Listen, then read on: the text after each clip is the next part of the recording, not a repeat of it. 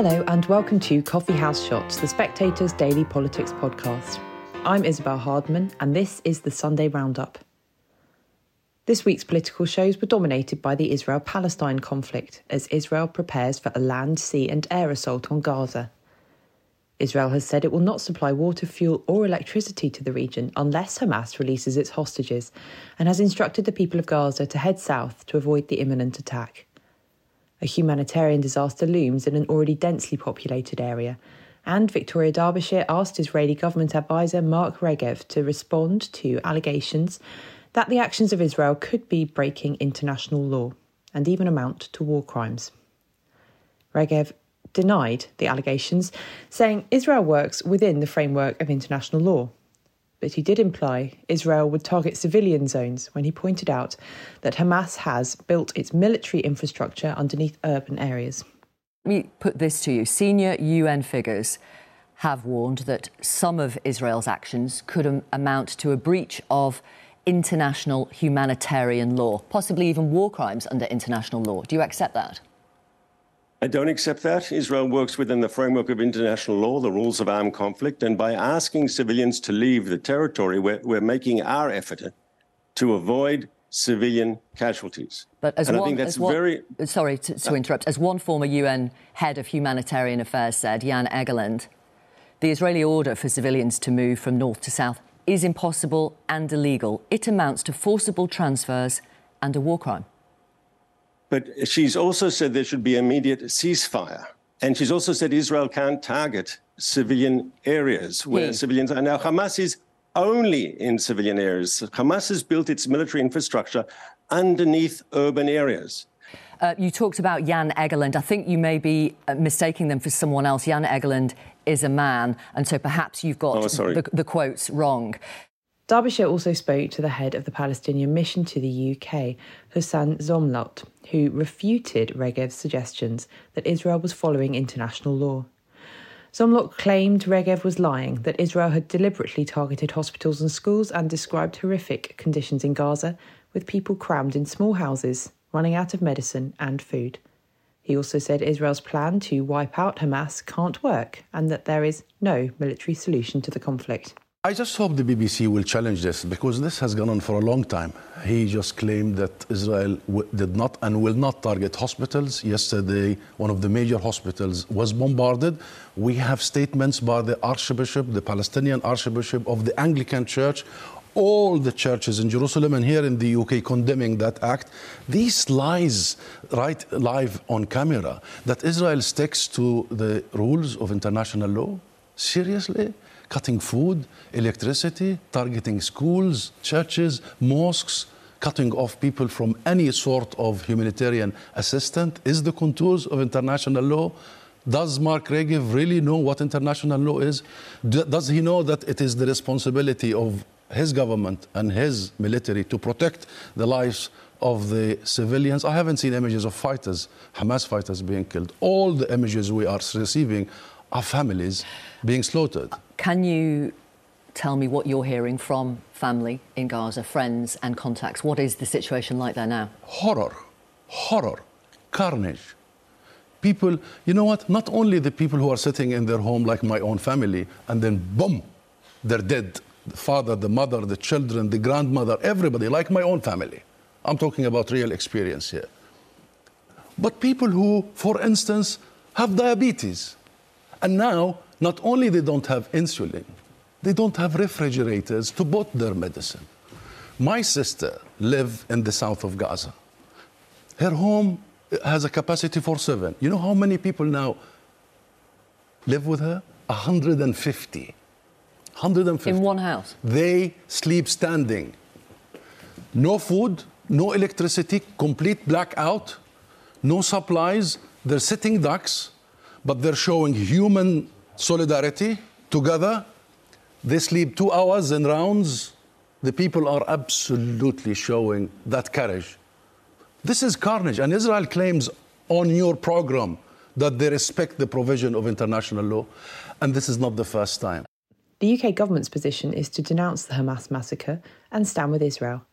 Derbyshire asked Foreign Secretary James Cleverly if he was worried about the Palestinians being bombed by Israel.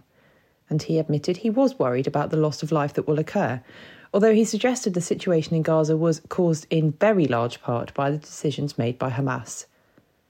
Cleverly repeated that Israel has the right to protect itself from terrorist attacks, but said he had stressed the duty to minimise civilian casualties in every conversation he'd had with the Israeli government that Israel says it's preparing to um, attack Gaza by air, sea, and land. The scale of this is huge. A million civilians, as you know, were told to move from the north to the south of Gaza. How worried are you about Palestinians in Gaza right now? Well, of course. Of course, I look at the plight of the Palestinians in Gaza caused in very large part uh, by the decisions made by Hamas, where uh, water pipes rather than being used to pump water around Gaza, are being turned into rockets to fire into Israel. This I'm has, asking you about how worried uh, about you are about them now with what's so, to come. So, so we have been working to support the Palestinian people both on the West Bank and in Gaza uh, for for many, many, many years because we are worried about the Palestinian uh, people. The actions, the, the terrorist atrocity that Hamas perpetrated will cause more difficulty for the Palestinian people. Um, are you worried about them being bombed by Israel? Well, of course, we're worried about the, the loss of life in Gaza. But, uh, but the point that I have made consistently repeated by the Prime Minister and other world leaders, is Israel does have the right to defend itself and protect itself from terrorist attacks from Hamas coming out of uh, Gaza. And does that They mean... do have a duty to minimise uh, civilian casualties, and I've raised this in every conversation I've had with the Israeli government uh, about this issue. Trevor Phillips asked Labour's David Lammy if he agreed with Keir Starmer's remarks earlier this week that Israel had the right to withhold water and power from Gaza. Lammy said Starmer is a human rights lawyer but seemed to disagree with him, suggesting Labour's position was crystal clear that there must be access to water, food, and medicine.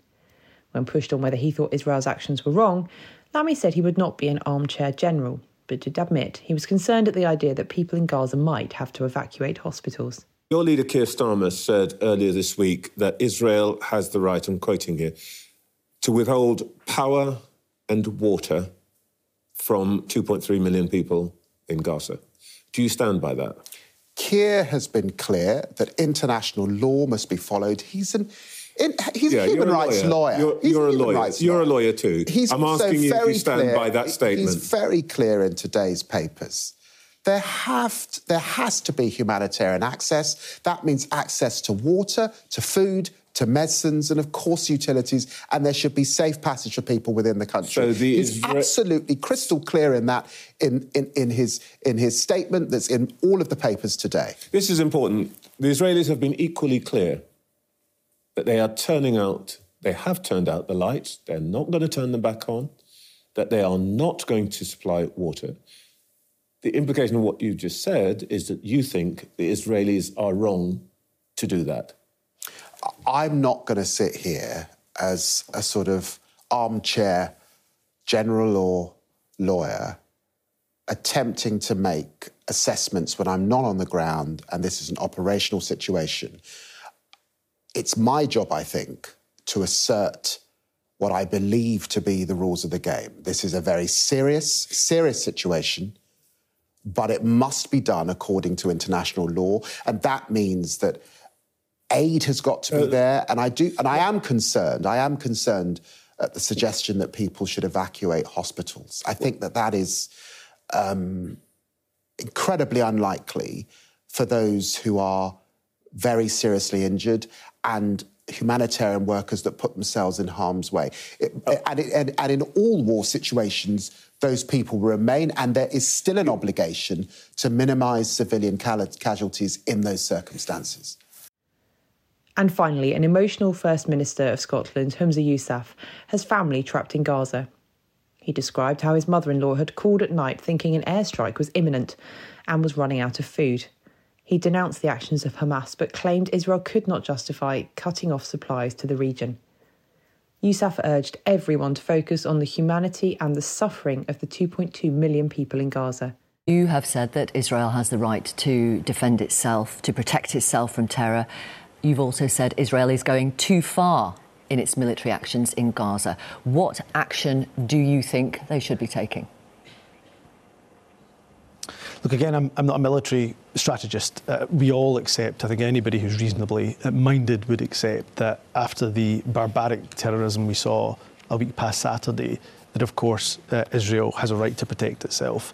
Uh, but that cannot come, cannot come at the price of 2.2 million innocent men, women, and children. It cannot justify cutting off water, food, fuel supplies. I spoke to my, my mother in law uh, yesterday, the whole day.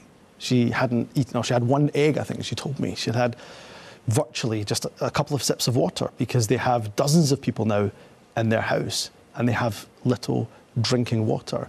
And if that is true of my uh, in laws, who by Gazan standards have uh, money, then uh, what on earth is the plight for those uh, who, who are suffering the greatest. So, uh, look, I, I, know there'll be a lot of discussion, quite rightly so, around the geopolitics, around the military strategy.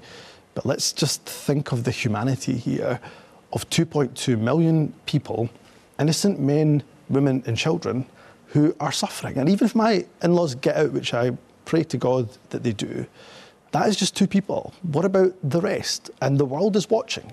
And we cannot stand idly by and allow people's lives to be lost, their homes to be destroyed, their hospitals to be bombed. We cannot allow any of these actions to take place uh, because uh, of the disgraceful actions uh, of a few which I condemn unequivocally. That's all for this week. I'm Isabel Hardman, and this podcast was produced by Joe Bedell Brill. Don't forget to subscribe to the Coffee House Shots podcast on the iTunes Store. And if you enjoyed this podcast, do subscribe to our daily evening blend email. It's a free roundup of all the political news each day, along with analysis and a diary on what to expect next. Just go to spectator.co.uk forward slash blend. Thanks for listening. Do join us again next week.